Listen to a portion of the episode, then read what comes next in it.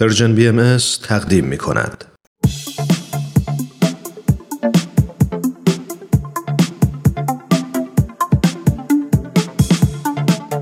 دوستان عزیز وقتتون بخیر.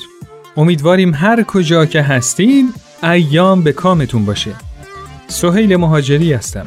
من و همکارانم خیلی خوشحالیم که فرصتی دست داد که با یه قسمت دیگه از سری دوم برنامه به سوی دنیای بهتر در خدمت شما دوستان عزیز باشیم و به بررسی مسائلی پیرامون تعلیم و تربیت توی جامعه امروز بپردازیم.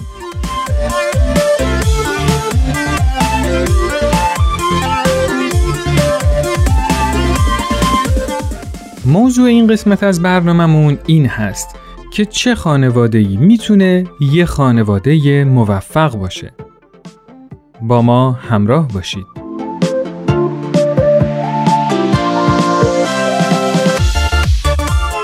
توی اکثر کارا سفارش شده که اعتدال رعایت بشه. و اونطوری که تاریخ نشون میده وسایل و امکانات به خودی خود بد نیستن بلکه طرز استفاده از اونهاست که بهشون معنی میده. اینطوری که فهمیدم ما می‌تونیم از هر وسیله یا تکنولوژی هم استفاده مثبت کنیم که باعث پیشرفت ما بشه و هم استفاده غیر مثبت. در مورد فرهنگ ها هم همینطور. بالاخره به این نتیجه رسیدم که برای پیدا کردن بهترین راه تعلیم و تربیت بیایم از گذشته و زمان حال بهترین چیزا رو برداشت کنیم و تو زندگیمون استفاده کنیم. حالا با توجه به این موضوع سوالی که برام پیش اومده اینه که چه تعریفی از یه خانواده موفق میشه داشت؟ بیایید با هم ببینیم شنوندگان عزیز ما در این مورد چه نظراتی دادن. در خصوص خانواده موفق اولین چیزی که به نظرم رسید اینه که خانواده موفق خانواده باشه که کلی پول داشته باشه ولی بلد باشه که از این پولش چجوری برای رفاه خودش و کمک به عالم انسانی استفاده بکنه. ولی خب این خیلی ایدئالیه دیگه. خیلی این مدل رو تو جامعه نمی‌بینیم تو اطرافمون نمی‌بینیم اگه بخوام جمعش بکنیم از نظر من خانواده موفق میشه اون خانواده ای که نیاز مالی باشه دست کم اون حداقل های زندگی رو داشته باشه. از لحاظ معنوی هم غنی باشه یعنی اون فضایل انسانی درش متبلور باشه. با دوست داشتن و عشق ورزیدن و کمک به هم و مهربونی آشنا باشه و در کنار همه اینا یه خانواده مسرور و شاد و سرزنده باشه. خانواده موفق خانواده که اتحاد داشته باشه حتی اگر اختلاف نظر داشته باشه.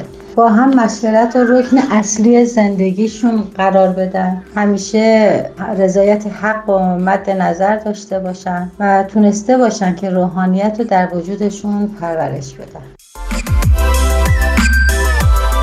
به نظرم خانواده موفق خانواده ای که تک تک اعضاش به همدیگه احترام بذارن همدیگه رو درک بکنن با همدیگه دوست باشن. والدین برای بچه ها وقت بذارن و فرزندان هم با بزرگتراشون راحت باشن و بتونن درد دل بکنن و حرفاشون رو بزنن و باور داشته باشن که هیچ کسی نمی‌تونه به اندازه پدر مادر عاشق اونها باشه. و شرایط خونه و اون خانواده باید طوری باشه که اون احساس وجود داشته باشه که خونه امترین جا هستش و دوست داشته باشن که در اولین فرصت به خونه بیان. در حقیقت خانواده که در کنار همدیگه احساس خوشبختی بکنن و به همدیگه عشق بورزن میشه گفتش که خانواده متحد و موفق هستن.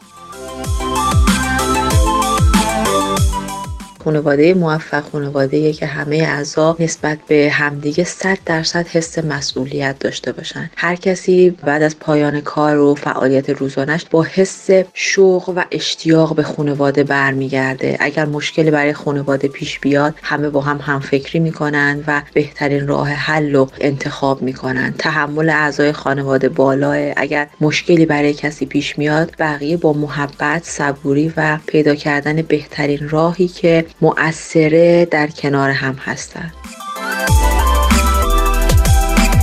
خانواده موفق به خانواده اطلاق میشه که در اون بزرگ و کوچک همگی اعضای اون با اهدافی متعالی و مشترک زندگی بکنن و همدیگر رو در اون مسیر همراهی بکنن.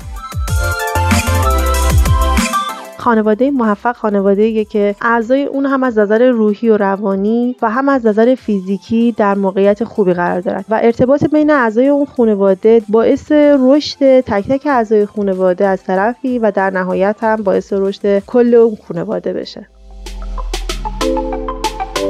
خانواده موفق خانواده هستش که یه چارچوب مشخصی برای خودشون داشته باشن و هر کدوم از اعضای خانواده خودشون رو موظف به رعایت این چارچوب بدونن و همیشه در حال پیشرفت باشن صرف نظر از سرعت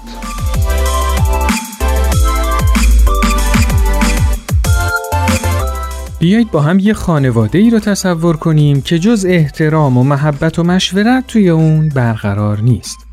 پدر و مادر به عنوان دو مدیر اصلی خونه هستند که عاشق همن و همیشه همه کارا رو با مشورت همدیگه انجام میدن.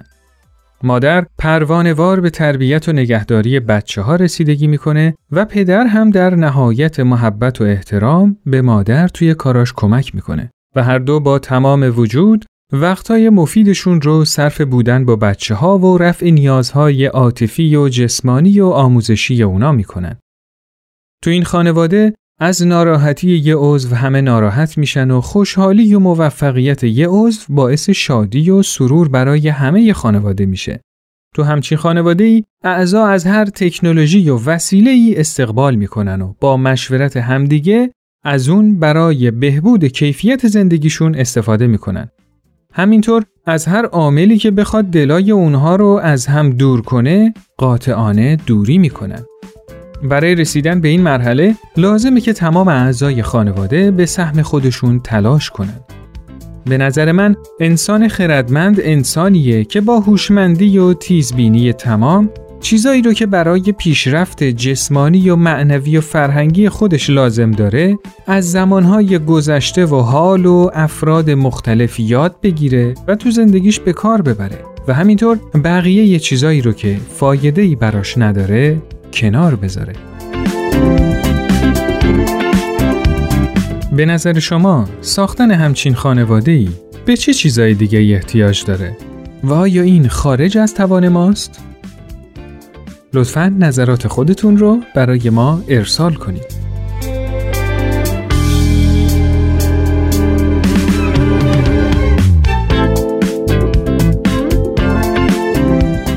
دوستان عزیز این قسمت از برنامهمون به پایان رسید. شما می‌تونید این برنامه رو در تارنما شبکه های اجتماعی تلگرام و SoundCloud Persian BM دنبال کنید و از همین طریق هم با ما در ارتباط باشید نظرات و پیشنهادات خودتون رو برای ما ارسال کنید. تا برنامه دیگه خدا یار و نگهدارتون.